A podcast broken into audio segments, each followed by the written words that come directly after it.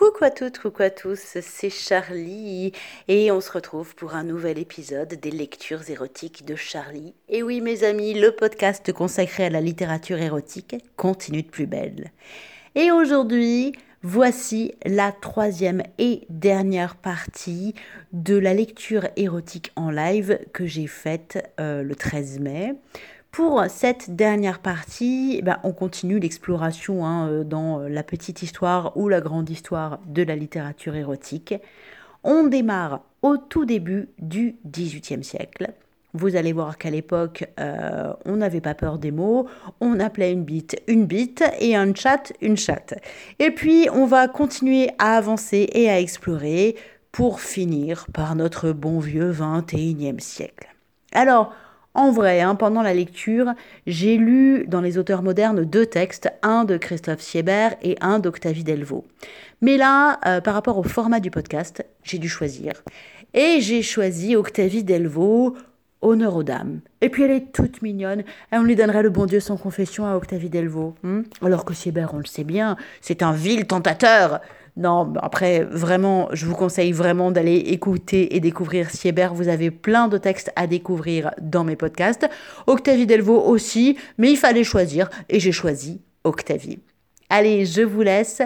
Belle découverte de cette troisième et dernière partie de la soirée qui était consacrée à la découverte de la littérature érotique. YouTube, tu peux montrer des images à caractère sexuel si c'est médical. Tu peux voir des vidéos extrêmement traumatisantes d'accouchement en gros plan. Mais par contre, tu ne peux pas écouter lecture érotique, quoi. Tu trouves ça très étrange. Donc, le XVIIIe siècle est extrêmement riche en euh, littérature érotique. C'est truculent, c'est impertinent, c'est et euh, c'est un bonheur. Alors, des noms que vous connaissez forcément du 18e, euh, Chauderlot de la Clos, c'est celui qui a fait des liaisons dangereuses. Oh, mais non, les liaisons dangereuses, vous le connaissez. Euh, alors, Rétif de la Bretonne, vous connaissez peut-être pas. Mais j'ai un truc, vous allez voir, c'est top. Euh, mais Diderot, Voltaire, Mirabeau, l'homme politique, enfin, euh, qui a quand même écrit des, écrits vraiment érotiques. Il y en a plein que j'oublie, mais voilà. tu pourrais parler de Sade.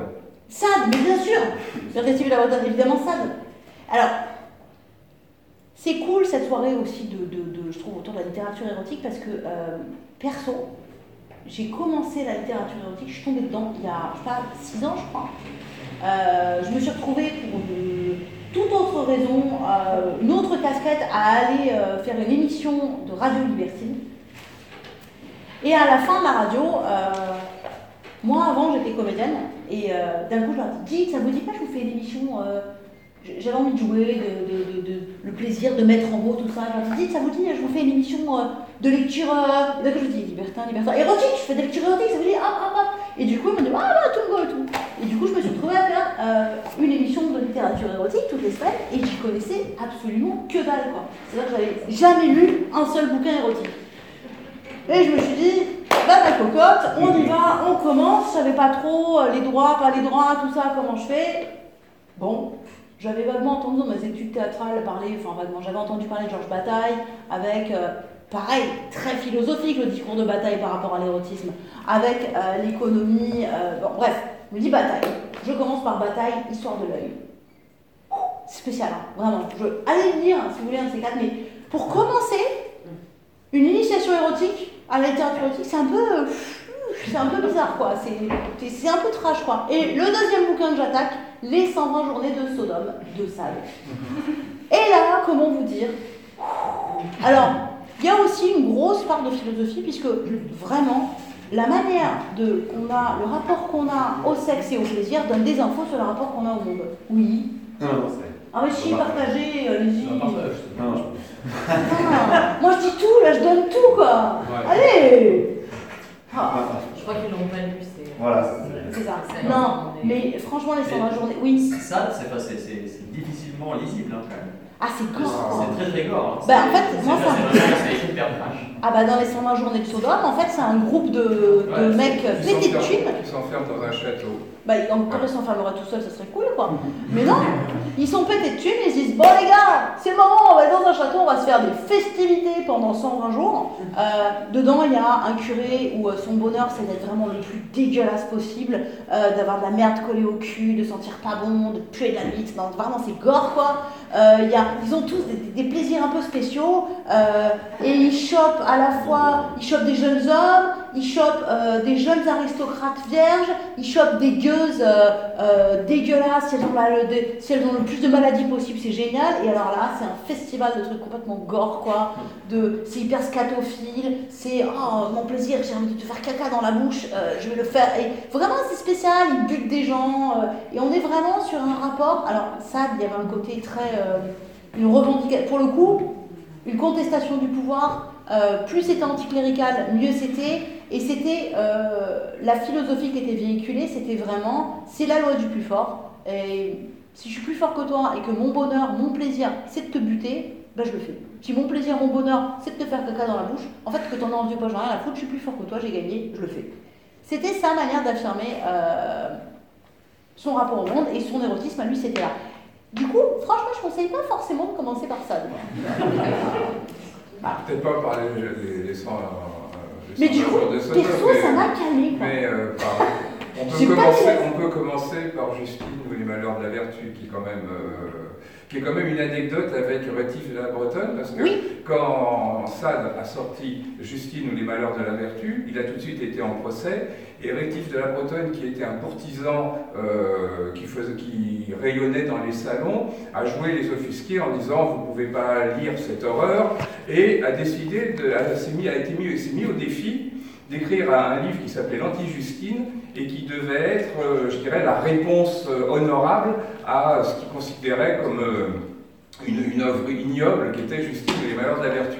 Et euh, il faut quand même reconnaître une chose, c'est que l'Anti-Justine, c'est pas du même niveau hein, au niveau je l'ai pas lu, j'ai juste, un extrait, mais j'ai justement sélectionné un petit bout de l'anti-Justine de Rétif de la Bretonne parce que lui il disait pourquoi euh, Sade amène forcément euh, euh, l'érotisme et, euh, et le libertinage dans des trucs super cruels où en gros euh, si t'es pas celui qui a décidé, bah, les, les nanas se font quand même méga maltraiter parce que Justine, il me semble qu'elle se fait un peu kidnapper, elle n'est pas forcément hyper d'accord au départ. Quoi.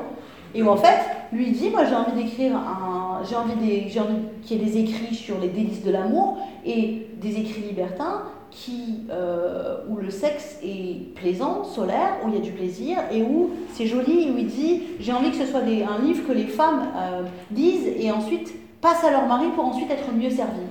Et je trouve ça intéressant aussi de, de- ramener. euh, ben, du coup, je vous ai sélectionné un bout, je vais vous le dire. Mais du coup, de dire, ouais, dedans, au lieu que la femme, parce que chez Sade, quand même, la femme, en gros, elle subit quoi. En gros. Euh, et où lui, il dit, bah non, et si la femme, elle Elle pas, en fait. subit, euh, pas euh, euh, Justine, elle subit, alors ta sœur Juliette, elle ne subit pas. Elle fait partie de celles qui assassinent et qui, et qui torturent. Bon, enfin. Non, après, chacun. euh, Mais je Je veux trouve dire, il y a aussi des personnages féminins rares, mais qui, qui sont très très forts. Un peu Oui. comme dans Les Légions Dangereuses, la marquise de... Tout à fait. Voilà, donc il y a quelques personnages Mais qui ça féminins quand même un, érotisme qui est tout. Il y a toujours quelqu'un qui contraint, quoi. Ah oui Et oui, et oui. Alors du coup, je vais vous lire un petit bout euh, de l'anti-Justine. Allons-y. Tac, tac, tac, tac.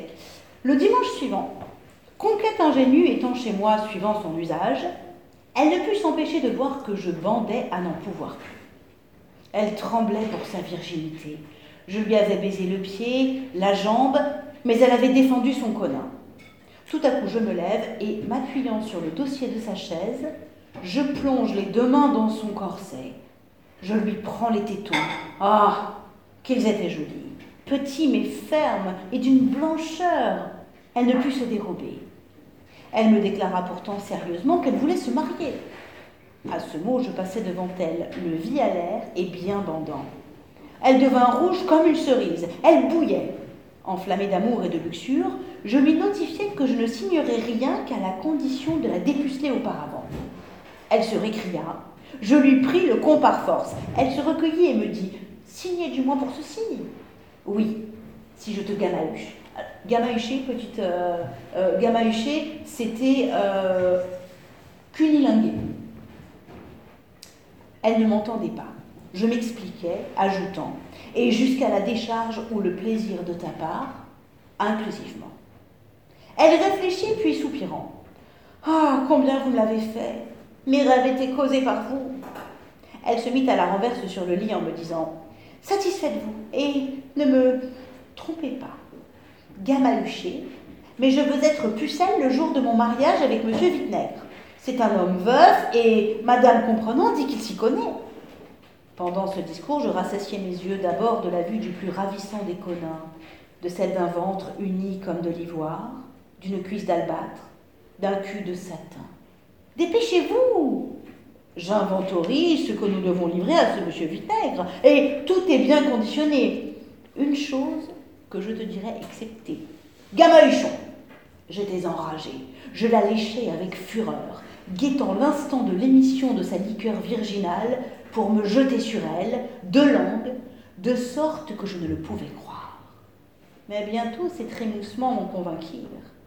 Alors, quittant le conin, je me jetai sur elle. Enivré de plaisir, il est certain qu'elle m'aurait laissé tout faire, mais son jeune conichon, quoique bien humecté de son foutre et de ma salive, ne put être pénétré. L'expérience qu'il faut pour enfiler certaines pucelles de la pommade ou du beurre frais ne m'était pas encore acquise. À la fin, elle me saisit le vis pour me débusquer. Pressé de sa main douce et blanche, il déchargea et couvrit d'un foutre azuré son con, son ventre, ses cuisses et sa main. Propre comme elle le fut toujours, elle se débarrasse et court se laver. Qui le dirait m'écriait, euh, pardon, qui le dirait, m'écriai-je en la voyant s'éponger cul, cuisse et coniche, que je l'ai en connais. Ah Si vous étiez raisonnable, répondit Conquête ingénue, ce joli gamaluchage tant que vous voudriez, car j'ai eu bien du plaisir. Voilà un joli mot. Et je lui fis darder la langue dans ma bouche, moi lui tenant le conin. Mais, reprit-elle, pas ce qui m'a sali dans ce que je viens de laver. Je veux être une honnête femme. Tu dois ton joli con à ton père, ma charmante fille. Si vous étiez plus riche, je renoncerais au mariage et je me dévorerais à vos plaisirs. Mais il me faut un mari pour cesser de vous être à charge. Donc voilà, ça c'était l'anti-Justine. Donc euh, on est dans la littérature très très clairement érotique. On est sur des vraiment, on y va sur la description d'une sexualité et où là, la nana ne subit rien et même elle est plutôt partie prenante en disant, alors j'adore cette fausse virginité qui est, elle a gardé sa virginité. Par contre, ça n'empêche pas de baiser à Thierry mais elle reste vierge.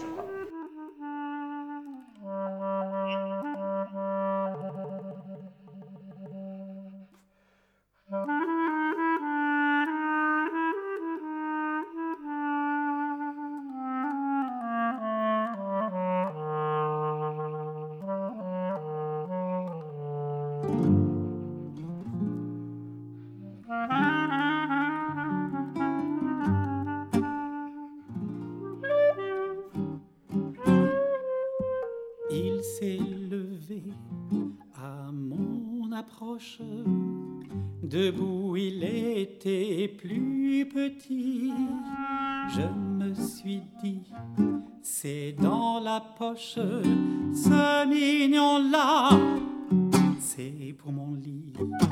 Il m'arrivait jusqu'à l'épaule, mais il était rablé comme tout.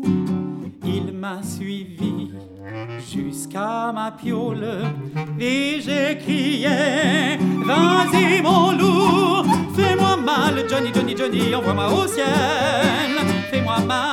Johnny, Johnny, Johnny, moi j'aime l'amour et qui fait Il va lui faire mal, il va lui faire mal, il va lui faire du mal Il n'avait plus que ses chaussettes les petites jaunes avec des raies bleues.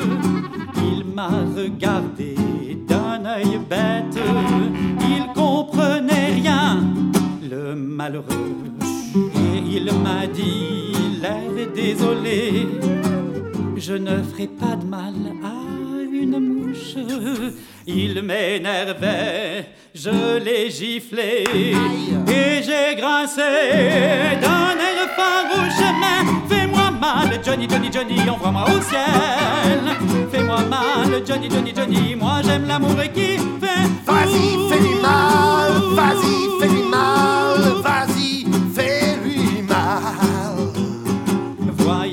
il ne s'excitait guère. Je l'ai insulté sauvagement. Je lui ai donné tous les noms de la terre et encore d'autres bien moins courants. Ça l'a réveillé aussi sec et il m'a dit arrête ton chat. Tu prends vraiment pour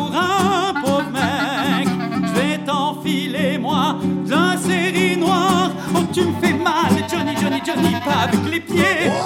Mais tu me fais mal, Johnny, Johnny, Johnny, j'aime pas l'amour et qui fait. il a fait mal, il a fait mal, il a fait mal, mal, mal, mal.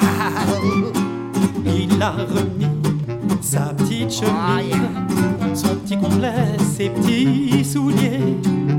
Il est descendu l'escalier en me laissant une épaule démise pour des voyous de cette espèce. C'est bien la peine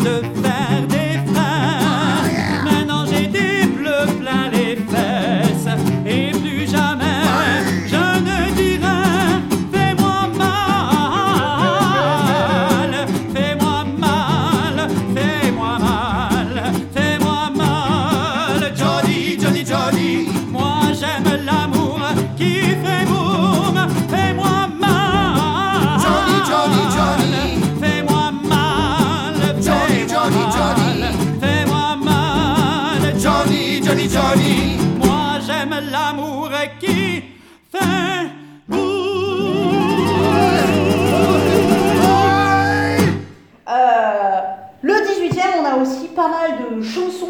Euh, J'ai trouvé euh, sur le, site de la Bibliothèque nationale française, où euh, je ne sais pas si vous savez d'ailleurs, à une époque, il y avait des enfers de la BNF, où on a. on mettait tous les écrits interdits, tous les écrits obscènes, etc. Et un jour, ils ont été rendus publics et il y avait vraiment il y avait des trésors. Quoi. Et j'ai sélectionné plein de trucs parce que je trouve ça, je trouve ça trop trop bon. Quoi. Alors, ça c'est, euh, une petite chanson, chanson, ouais, euh, tirée d'un bouquin qui s'appelle Les veillées d'un footeur, orné de 12 figures gravées. Vous avez des gravures hyper explicites, c'est vraiment excellent. Ça, ça s'appelle La nuit de noces. Et c'est dit sur l'air de la de Vive la lithographie. Comme je ne le connais pas, je ne vais pas le chanter, toujours pas. Voilà. Allez, c'est parti. Maman, faut que je vous raconte comme mon mari s'est conduit. Il m'a fait mourir de honte pendant la moitié de la nuit. En se mettant au lit brutal, saute sur moi comme sur un cheval. Il me dit en m'étouffant qu'il va me faire un enfant. Maman, jugez de la bêtise de ce bougre de polisson qui me relève ma chemise et me prend le cul sans façon. Puis il m'empoigne les tétons et veut me mordre les boutons. Là-dessus, je lui fous un soufflet qui le tend sur le chevet pour mettre fin à ses caresses. Je me dépêche de tourner le dos, mais je sens qu'il me frotte les fesses quelque chose d'assez gros. Sur cet insolent paquet, je lâche un vigoureux paix. Euh, Mon mari, tout étonné, d'abord se bouche le nez, mais le malin, dans sa rage, ne se tient pas pour battu. Il dit qu'il faut que mon pucelage par Dieu d'amour soit vaincu. Il m'allonge près du croupion, une espèce de cornichon, et me dit, en me crevant l'anus, qu'il agit au nom de Vénus.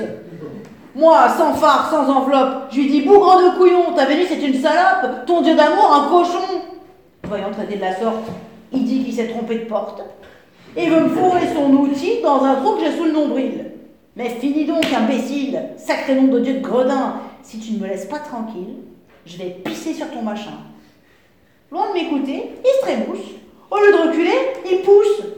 J'ai beau gueuler et souffrir, il soutient que ça fait plaisir. Mais ce machin changeant la bête, grâce au pouvoir de la vertu, je m'en tire quitte et net avec un peu de colocu.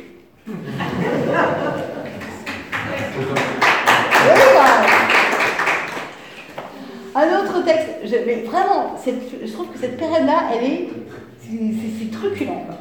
Ça, ça s'appelle, alors ça date de 1789. Pareil, euh, on ne connaît pas l'auteur. Et c'est le Godemiché royal. C'est Junon qui parle, donc Junon, la femme de Jupiter.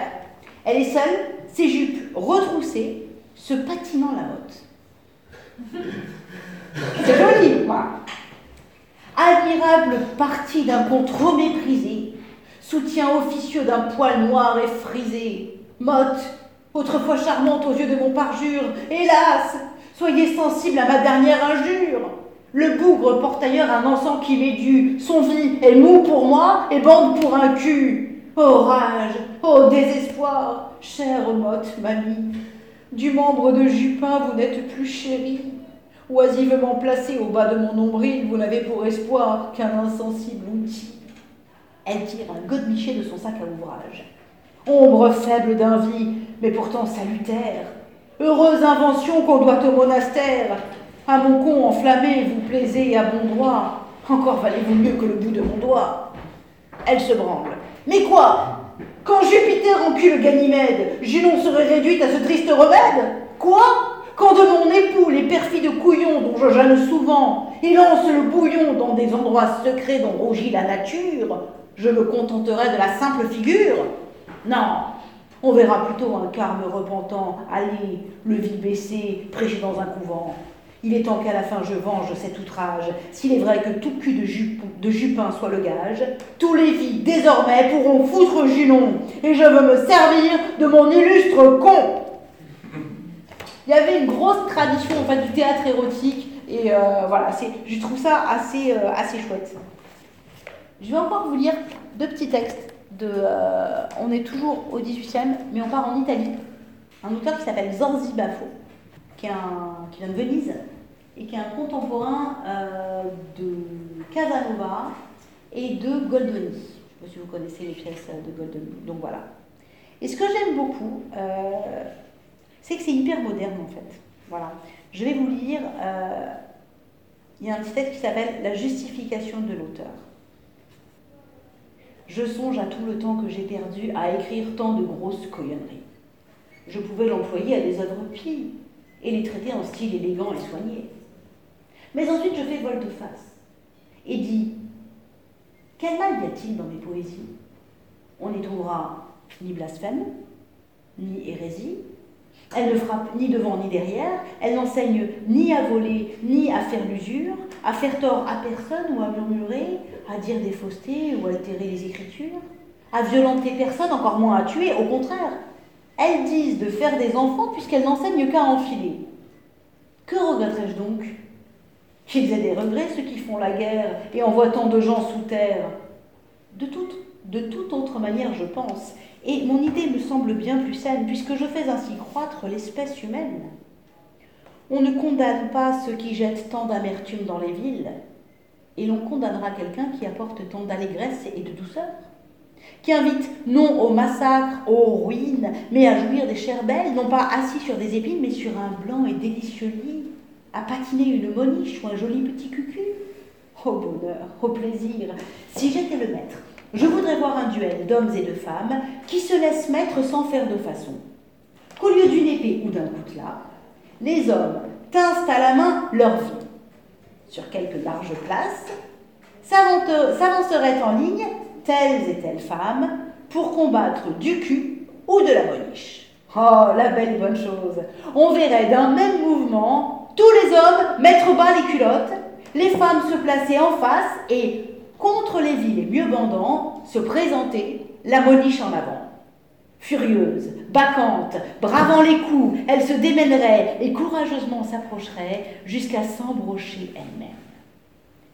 Il pourrait arriver que dans ce passe-temps, à qui voudrait trop faire son important, elle tournasse le cul et que l'homme alors, rendu bestial, le vit en main leur courut par derrière.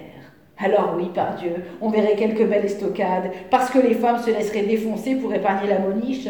Celle qui jamais n'aurait tourné le dos s'en retournerait chez elle la panse pleine, puis reviendrait en scène. Celle qui aurait échappé au remplissage, en sentant que le derrière leur cuit, quoiqu'ainsi on en use, si tout le monde combattait de cette manière, on verrait respirer la terre.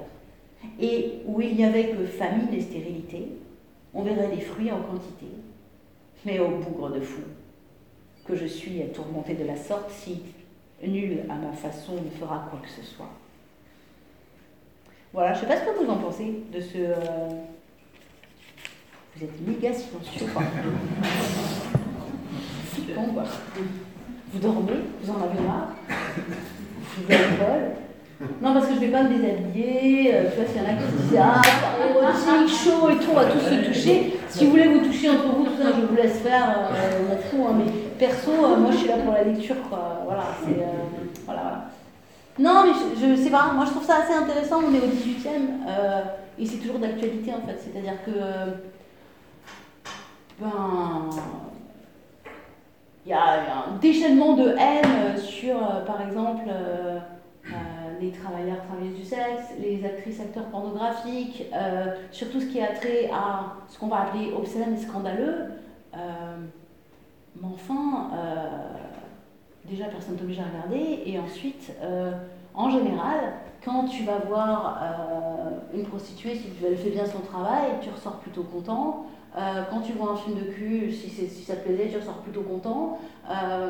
Par contre, quand tu vas voir un assureur et qui te dit Ah oui, mais sur ces petites clauses-là, vous savez, cette assurance que je vous ai fait payer une blinde, en fait, je peux pas vous la prendre. Il vous encule, mais il n'y a pas de plaisir, quoi. Et, du coup, euh, perso, je, je trouve ça plus comme insulte, hein, puisque fils de pute, c'est quand même une belle insulte euh, courante. Euh, moi, je préfère être fille de pute que fille d'assureuse, quoi, par exemple.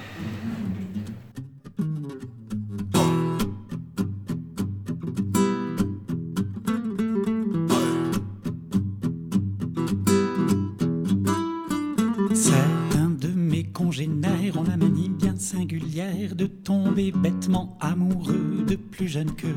Oh yeah. Quelques dangereux maniaques guident leurs ardeurs démoniaques vers les tendrons, les jouvencelles et les pucelles. Hubert nubile novices font l'objet de leurs sévices. Ils font la sortie des lycées, c'est insensé. C'est irréparable offense à la pureté de l'enfance, perpétrée par ces renégats faits du dégât. Ce genre d'enfantillage, c'est le doigt dans un engrenage. Vis-à-vis du code pénal, ça peut faire mal. De ce côté, je suis tranquille, car moi je suis gérontophile. La bonne soupe est dans les vieux pots, c'est mon topo. Viens, mes mères, le temps fait du bien à l'affaire. J'aime ce grain de sel dans tes cheveux. Un petit examen s'impose, mignonne, allons voir si l'arthrose a point d'effet libidineux. J'aime les doyennes et les douairières et les grisonnes et les rombières, les femmes d'académiciens, fais dans l'ancien.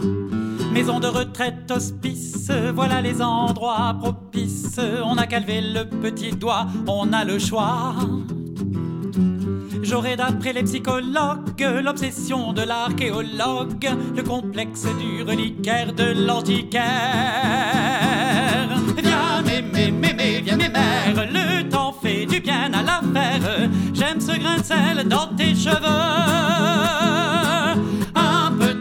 Un petit examen s'impose, mignonne, allons voir si l'arthrose a point d'effet libidineux. Dans les cimetières, il y a des veuves presque fraîches, presque neuves, qui tomberaient la culotte de deuil en un clin d'œil.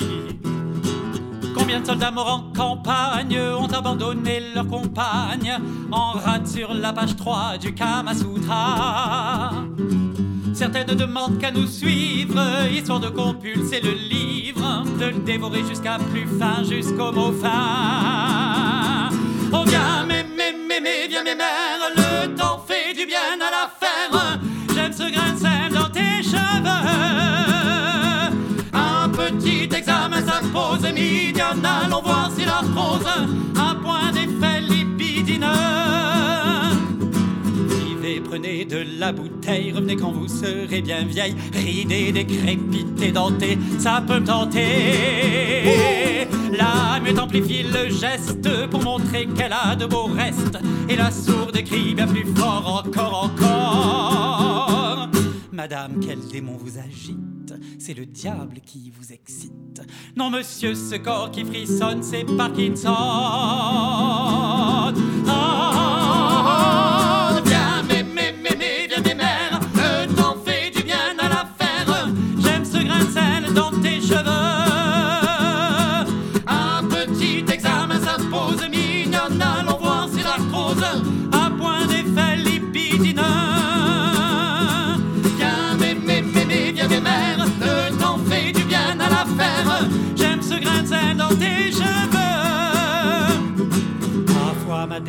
S'égare et je rêve de la perle rare qui aurait connu la maman de Jeanne Calment.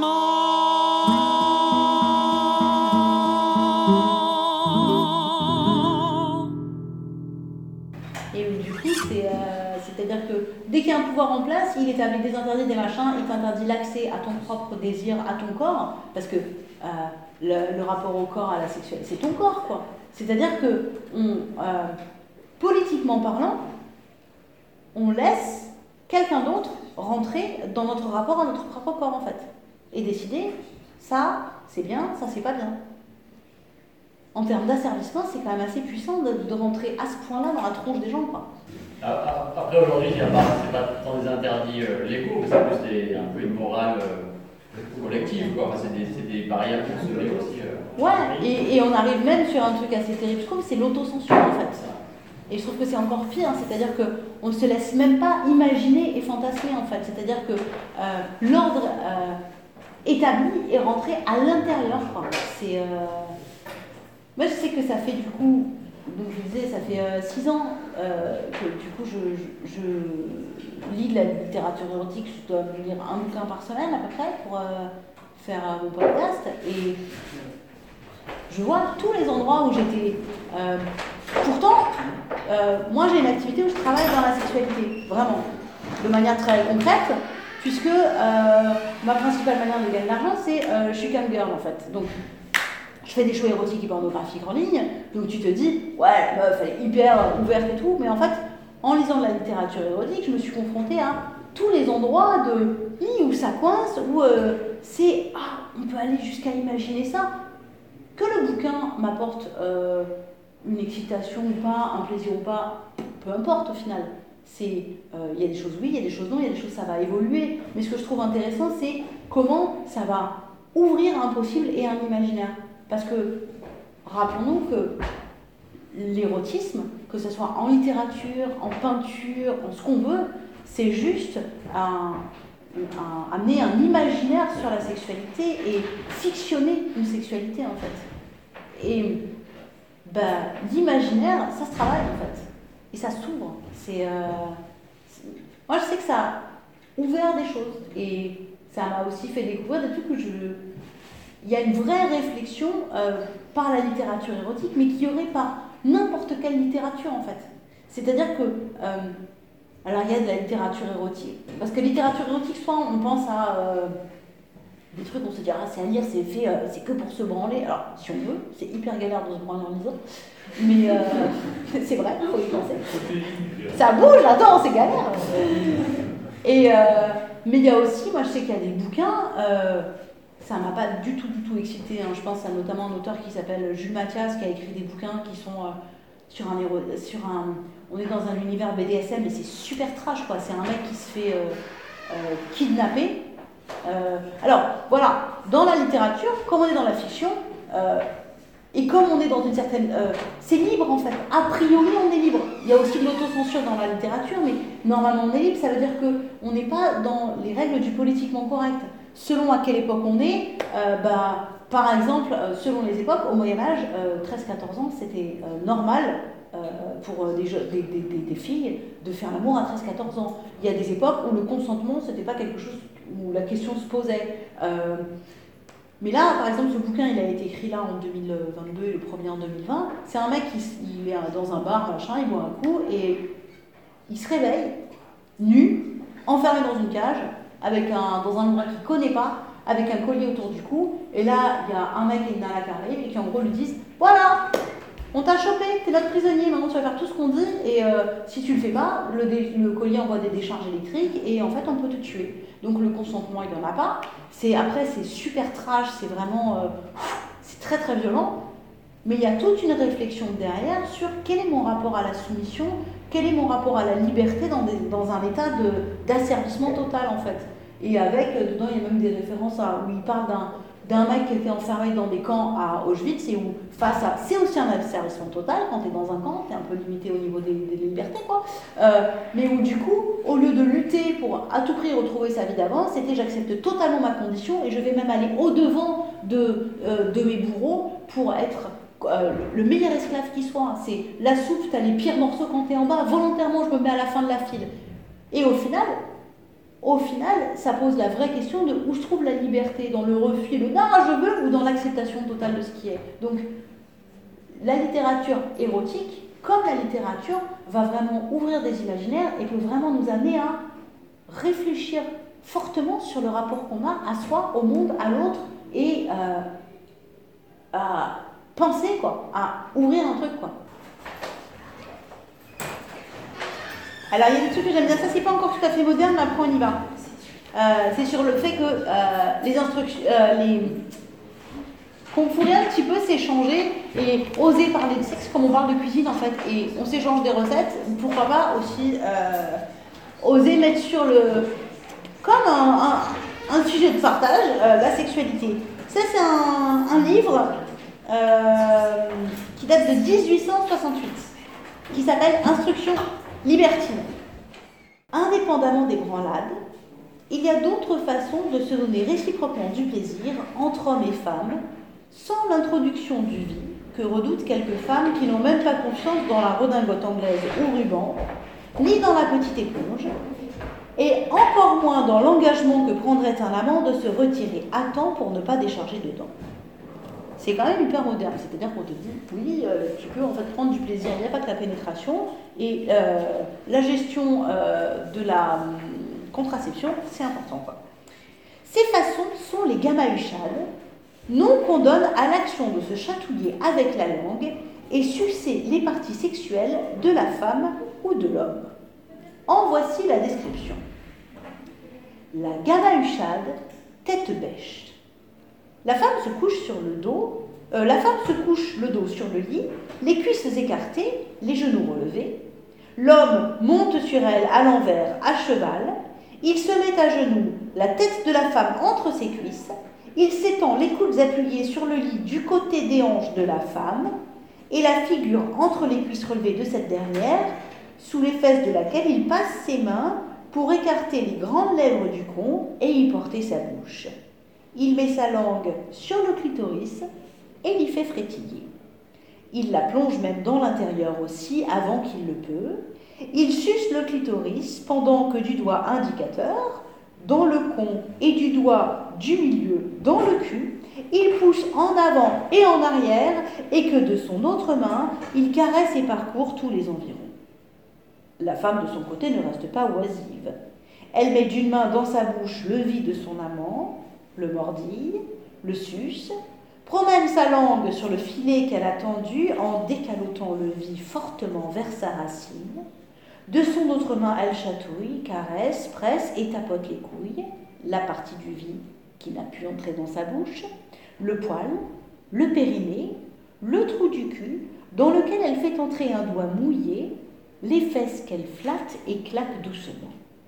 Ces caresses se continuent jusqu'à l'approche du souverain plaisir, lors duquel la femme semble vouloir avaler le vie tant elle se l'enfonce dans la bouche en le suçant, tandis que l'homme paraît vouloir mettre sa figure entière dans le con et manger le clitoris de sa belle, tant il s'enfonce dans l'un et attire l'autre par la succion. Aussi chacun des amants reçoit dans sa bouche le foutre l'un de l'autre sans sourciller, jusqu'à ce que la décharge soit bien complète.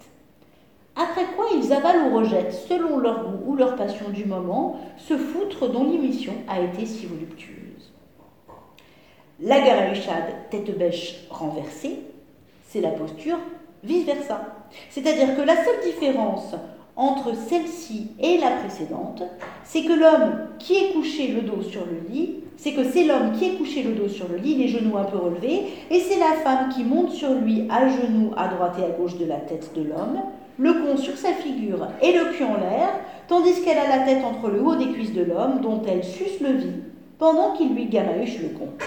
Le reste se fait comme, la comme dans la précédente posture et se termine de même. Il n'y a donc pas lieu d'en dire plus. La gamahuchade léonistique. L'homme s'assoit sur le milieu d'un divan. Il a devant lui, entre ses pieds écartés, un tabouret, plus bas que le divan. Il a le dos un peu renversé et appuyé sur des coussins. La femme monte sur le divan en tournant ses fesses vers le visage de l'homme et pose les pieds sur le divan. Elle se baisse ainsi en avant et appuie entre les jambes de l'homme ses mains sur le tabouret devant elle. Par cette position écartée et penchée en avant, elle offre à la bouche de l'homme son con au-dessous de ses fesses bien exposées et tendues. L'homme y applique sa bouche, il fait frétiller sa langue dedans et sur le clitoris. Il baise ses fesses et ce trou du cul, où il ne daigne pas de fourrer sa langue, ce qui s'appelle gabaoté, et son nez en guise de postillon quand cette langue est occupée chez le voisin. Par cette même posture, les tétons de la femme se trouvent à la portée du vide de l'homme, qui le met entre deux et qui, ayant passé ses bras entre les jambes de la femme, presse de chacune de ses mains ses tétons sur son vide placé entre deux. Il joue des reins et du cul en même temps que de la bouche, pendant que la femme s'agite et frétille sous l'empire de ses caresses, et bientôt, l'homme reçoit dans sa bouche le foutre qu'il lui rend avec usure dans les tétons. 1868 C'est joli quand même comme manuel, quoi. Moi, j'ai jamais eu ça à l'école. Ah non, là, c'est très très explicite. Là, c'est... Euh, alors, après, ce qui est intéressant, on va, on va passer maintenant euh, à l'époque moderne, au 20e et 21e. Je vais vous lire euh, un extrait d'une nana que je conseille fortement, qui s'appelle Octavie Delvaux, oui. juste pour celui d'avant, je trouve ça ouf qu'il y ait autant de descriptions du coup d'anal, de pratiques anal, mais surtout masculin, ouais. au XVIIIe siècle. Et du coup, genre, quand ce serait fait la rupture, au monde on n'en parle plus maintenant, ah, on pas. Ah, ah je sais pas. Je sais pas à quel moment ça s'est fait, mais c'est vrai que euh, dans, dans, dans, ces. Ouais, au 18 e c'était hyper. Bah là, c'est ouais, c'est normal, euh, un petit doigt. Parce que maintenant, c'est assez tabou euh, l'anal pour les mecs. Et, et, à ce moment-là, non. Et même, c'est dans. les 11 000 verges d'Apollinaire, où c'est pareil, c'est un mec qui baise de toutes les manières possibles en fait. Je sais pas quand est-ce que ça s'est fait la rupture, ça je sais pas. Euh, avec modération. Comment? Avec modération. Bah après c'est surtout qu'il y a rien de... Ou avec quelqu'un d'autre que modération. Joli. Euh, là je vais vous lire euh, Octavie Delvaux, c'est euh, une autrice contemporaine, quoi. Elle, elle est elle est vivante, quoi. Elle est, euh, jeune. Elle est. Euh, tu lui donnerais le bon d'eux sans confession. C'est une petite nénette, elle est toute comme ça, elle a des petits chapeaux, elle est toute mignonne. Euh, et en fait, elle écrit. elle, a, elle est vraiment balèze pour tout ce qui est BDSM ou pour amener aussi. Mais c'est assez joyeux, assez solaire. Elle, elle, elle, a une manière de croquer ses personnages. C'est assez. c'est drôle, c'est en même temps très excitant et il y a un côté, ça ça décomplexe quoi. Si tu te dis, euh, allez, c'est bon, on peut tout faire quoi. Tout est possible. Il y a, si vous voulez, vous vous dites, tiens, j'aimerais bien euh, lire un peu des bouquins de littérature érotique, mais pas forcément plonger dans l'univers du 18e, euh, mais un truc un peu plus moderne. Pour commencer, par exemple, il y a Sex in the Kitchen. ça, c'est Punir d'aimer. C'est un recueil de nouvelles où c'est, on est assez sur une ambiance bah, Punir d'aimer. mais je vais vous lire un extrait, vous me direz. Donc là, dans cette petite nouvelle euh, qui s'appelle Thirst, euh, soif, euh, elle s'est mise en scène elle-même où elle doit partir en Angleterre, donc elle est dans le train qui passe dessous, là, je ne sais plus comment ça s'appelle, le, le, ça. Et parce qu'elle elle doit aller en Angleterre parce qu'elle va elle est aussi, euh, dans la nouvelle, elle est euh, domina à ses heures perdues, et elle va s'occuper d'un gars euh, pour le, pour le dominer, et en même temps, elle va aller à un, truc de mode, je sais pas quoi, et elle s'aperçoit, elle prend le train qu'elle a oublié son porte-monnaie en fait. Et donc, elle prend le train et elle n'a pas de porte-monnaie, elle n'a pas de thune en fait. Et pendant qu'elle est dans la gare, elle voit un gars avec son bouquin euh, punir d'aimer ou un autre, je sais plus. Vraiment, elle se met en scène. Et elle s'amuse de voir le mec avec son bouquin devant le truc et en se demandant s'il va l'acheter ou pas, voilà. Et puis, euh, elle a hyper soif, mais elle a pas de thune et elle recroise ce mec en train. Et euh, lui dit alors, la lecture, c'est un bon cru, hein. Et où le mec, il capte que c'est elle l'autrice, il est, là, Waouh, putain, c'est vous, euh, incroyable et tout, vous êtes vraiment Octavie Delvaux? Bon voilà, on va attaquer là. Vous êtes vraiment Octavie Delvaux? Questionna-t-il. Tout à fait. C'est incroyable. J'aime beaucoup votre style. Euh, Je viens de finir le texte qui se passe en Normandie. Comment vous viennent ces idées? Pourquoi ne pas en parler autour d'un verre? lui proposai-je, ravi d'avoir trouvé mon pigeon. Elle n'a plus de porte-monnaie, je rappelle. L'homme m'escorta jusqu'au wagon-bar. À bien y regarder, il n'était pas sans attrait. Il avait ce charme discret, mais non moins efficace, des hommes britanniques entre deux âges. Digne représentant de ses ancêtres celtes et vikings, il baladait sa longue silhouette avec une belle prestance. Je devinais sous la ligne de son costume un corps robuste, aux épaules et au torse bien développés.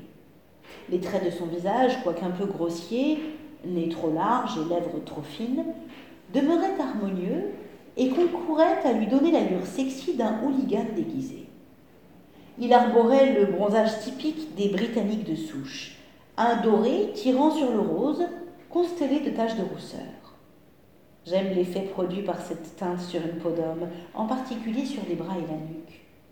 Mon accompagnateur n'était pas une beauté, mais de sa physionomie émanait une force tranquille qui aiguisait ma curiosité. Ses petits yeux bleus s'éclairaient lorsqu'il s'adressait à moi. Que voulez-vous boire? interrogea-t-il pendant que nous patientons au bar. Je fais l'accent anglais parce qu'il est anglais. Une San Pellegrino, répondis-je sans hésitation. Nous nous installâmes debout autour d'une table ronde pendant que les verts paysages du Nord défilaient sous nos yeux. Je me délectais de mon eau gazeuse comme du meilleur champagne. Jamais boisson ne m'avait paru plus exquise. Je l'avalais à grosses gorgées devant mon homme intrigué. Il continuait de me parler de littérature. Me croirez-vous, j'ai commencé la lecture par le dernier texte dont l'action se situe à Palerme. Il m'a beaucoup plu.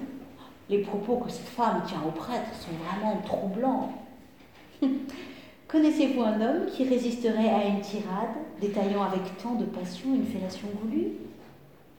Les joues de mon interlocuteur sont pourprées. Sa gêne était palpable. J'enfonçais le clou. Pour rétablir la balance, j'ai longuement travaillé la scène de cunilingus dans d'autres textes. J'ai encore soif. Pas vous? Il fait tellement chaud, m'exclamai-je en vidant mon verre. En même temps, j'avais ouvert mon chemisier de deux boutons et je ventilais mon décolleté du plat de la main. L'anglais était ferré. L'œil rivé sur ma poitrine généreuse, il n'était plus en mesure de me refuser quoi que ce soit. Une seconde bouteille atterrit sur la tablette que je descendis aussi vite que la première. La discussion se poursuivit. Je prenais soin de ponctuer mes propos de référence coquine qui ne manquaient pas de plonger mon interlocuteur dans un abîme de confusion. Si nous retournions à nos places, conclus-je en me levant. L'anglais, Garrett de son prénom, me raccompagna. Les rames s'assombrirent. L'Eurostar s'enfonçait dans le tunnel. En imaginant l'étendue d'eau au-dessus de nos têtes, une idée germa dans mon esprit. Je vais faire halte aux toilettes pour me recoiffer, dis-je en passant près des sanitaires. Rejoignez-moi dans quelques minutes. Je ne voudrais pas attirer les soupçons, murmurai-je à son oreille d'une voix exagérément suave. Il roula des pupilles, comme si j'avais été un génie qui lui offrait la vie éternelle. Je lui avais porté le coup de grâce. Comme convenu, j'entrai seule. Une minute plus tard, il frappa à la porte. J'ouvris. On eût dit que de la vapeur lui sortait des naseaux tant il était excité. Il se jeta sur moi pour m'enlacer. Je modérais ses ardeurs en repoussant ses mains baladeuses d'un geste autoritaire. Doucement, nous avons tout notre temps. Asseyez-vous sur la cuvette des toilettes. J'ai envie de vous contempler avant. Gareth céda devant la charge érotique de mon regard. Je me tenais debout en face de lui, dos à la porte, mes yeux plantés dans les siens. Enlevez le haut, je vous prie. Il m'obéit. Tel un automate, il ôtait ses vêtements à mesure que je les nommais veste, cravate, chemise, puis il les posait en boule sur le lavabo. Il dénuda un torse encore plus attirant que dans mon fantasme. Pas une once de graisse sur sa belle musculature entretenue par une pratique sûrement assidue du sport. Cette vision idyllique affolait mes sens, le sang pulsait entre mes cuisses. Je glissai une main sous ma jupe pour apaiser les élancements qui martyrisaient mon bas-ventre. Mon geste, sans équivoque, tira à l'anglais de longs soupirs. Son regard où fascination et excitation se mêlaient était aimanté à mon entrejambe. J'ordonnai Maintenant, baissez votre pantalon. Le slip aussi. Sa verge surgit hors du caleçon comme un ressort. Plus large que longue, elle pointait le plafond d'une érection provocante. Sans mettre fin à mes occupations solitaires, je fixais sa queue, champignon rose et obscène, qui semblait avoir poussé sur un tapis de mousse rousse. La contemplation de son membre entretenait mon désir. Avec délectation, je faisais rouler mon clitoris gonflé sous la pulpe de mon index. Sans doute s'attendait-il à ce que je profite de sa queue maintenant, mais je n'en fis rien. Branle-toi, lui dis-je, j'adore ça. Je ne mentais pas. J'aime le spectacle que m'offre un homme en train de se branler. C'est tellement grossier. À mes yeux, si la masturbation féminine est subtile, celle des hommes est ridicule. Injustice de la nature. Et je n'aime rien tant que de rabaisser les individus pour qui j'éprouve de l'attirance. La manière étrange qu'ont les hommes de rassembler toute leur force dans la main qu'ils font coulisser le long de leurs membres exerce une grande fascination sur moi, tout comme leur façon de pincer les lèvres d'un air absorbé. Les grimaces et les mouvements de va-et-vient frénétiques de Gareth, concentrés sur sa queue, m'amusaient autant qu'ils me grisaient. Mon viking s'avilissait devant moi et j'en tirais une satisfaction animale. Quand la virilité d'un homme m'attaque jusqu'au fond des tripes, je ressens le besoin pervers de la souiller. Le litre d'eau que j'avais bu commençait à alourdir ma vessie. J'avais encore en tête les propos de Gareth. J'ai beaucoup aimé votre texte sur le Golden Shower dans le bocage normand. C'est ce qu'on va voir, pensais-je en m'approchant de lui. J'ôtai ma culotte avant de m'installer au-dessus de lui, les pieds posés sur le rebord des toilettes. Mes cuisses grandes ouvertes lui offraient une vue magnifique sur mon pubis enflé d'excitation. À cet instant, je n'étais plus obsédée que par une seule idée, exploser sur lui, dégouliner sur le chibre coincé entre ses doigts robustes, baptiser son torse sculptural de ma pisse, arroser sa masturbation ridicule de mon champagne. Au moment de la délivrance, je poussais un long soupir de soulagement, accompagné par le bruit continu de l'urine frictionnant le méa. Le jet chaud jaillissait avec la puissance d'un geyser, puis se brisait sur le ventre du Britannique avant d'éclabousser son torse et ses cuisses. Gareth me gratifiait de râles explicites, qui ne cachaient rien du plaisir indécent qu'il prenait à recevoir la douche humiliante. Plus le pipi giclait fort, plus sa branlette se faisait énergique. Il en perdait son français. It's so good, please, don't stop, give me all you can. Ses supplications étaient touchantes, j'aurais voulu l'arroser encore longtemps, mais la source se tarissait. À la musique de l'écoulement succéda le floc-floc pathétique de sa main glissant sur sa queue détrempée. Il était bien capable de jouir. Stop, dis-je. Gareth s'immobilisa en levant vers moi un regard éperdu. J'y lus toute la reconnaissance du chien envers son maître. Pourquoi gâcher du papier hygiénique quand une langue d'homme peut s'y substituer? Nettoie-moi, exisai-je en pliant les genoux pour coller mon sexe devant ses lèvres. Sa bouche avide s'écrasa sur ma vulve dégoulinante. Gareth me lécha avec délectation, il savourait mon sexe barbouillé d'urine et de mouille en ponctuant son régal d'exclamations réjouies. Les fluides mélangeaient maculaient mes lèvres et mes cuisses qu'il lapait avec ferveur. Sa langue sondait ma fente en profondeur, naviguait entre les plis de mon sexe, la pointe vrillait mon clitoris, insistant sur le petit bouton sensible. Je n'allais pas tenir longtemps à ce rythme. Au moment de l'orgasme, Gareth en fut quitte pour un nouveau shot de cyprine, qu'il but les yeux clos comme on déguste un vin rare. Le cher homme avait mérité une récompense. Bonne joueuse, je lui accordai quelques caresses. Oh, pas avec mes mains ou ma bouche. Ne voulant pas me salir, je taquinai sa verge du bout de mon escarpin. Gareth éjacula en un rien de temps. Mes semelles rouges s'entrouvèrent souillées. sans même que j'aie eu à l'ordonner, le viking se recroquevilla devant moi pour lécher le cuir jusqu'à effacer toute trace de sa semence. Ma vessie libérée et mon plaisir pris, je sortis des toilettes sans tarder, laissant le Britannique seul dans la cabine. Un homme qui a joui reprend vite ses esprits. Je voulais m'épargner le spectacle de sa honte lorsqu'il se découvrirait dans l'état où je l'avais mis. Nu, poisseux, un goût d'urine et de sperme persistant sur la langue. Je ne revis pas Garrett avant ma descente de l'Eurostar. Il avait dû comprendre que je n'étais pas femme à entretenir une relation avec des toilettes humaines, fussent-elles séduisantes et baraquées. Sur le quai de Saint-Pancras, je le croisais de nouveau. Il avait retrouvé son flegme et sa classe britannique. Son regard, alors que je passais près de lui, Jean-Paul Amétrousse, portant mes bagages avec des manières de valet, en disait long sur ses espoirs déçus. J'aurais pu lui glisser ma carte de visite au passage, mais je me suis abstenue. J'ai préféré lui dédier cette histoire.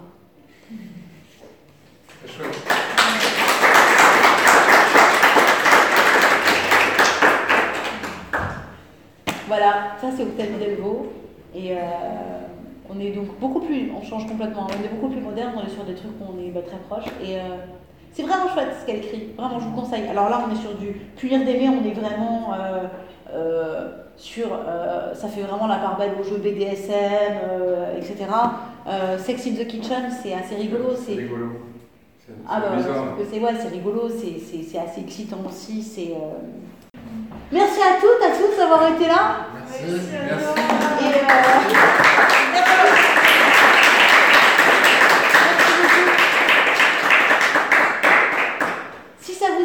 une lecture érotique, euh, vous pouvez retrouver mes podcasts euh, toutes les semaines, quasi.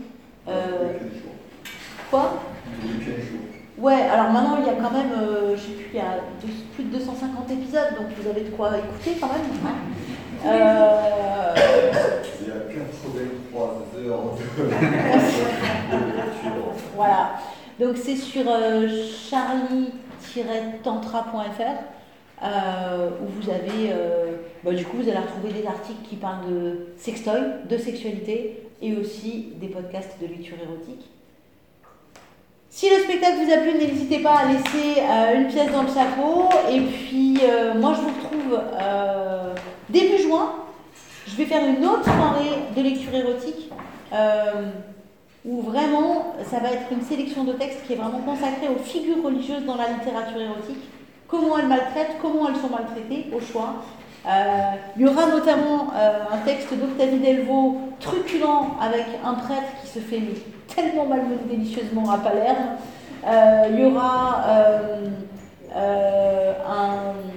un, petit extrait aussi d'un texte contemporain qui a été écrit mais qui est en hommage au roman libertin du 18e où tu as le dépucelage d'une jeune fille par, euh, par un, un abbé et son, et son compère qui vient l'aider. Euh, il y aura... euh, quoi? C'est très très moderne. Mais c'est très très moderne, il y aura un viol de prêtre, hein, on y va.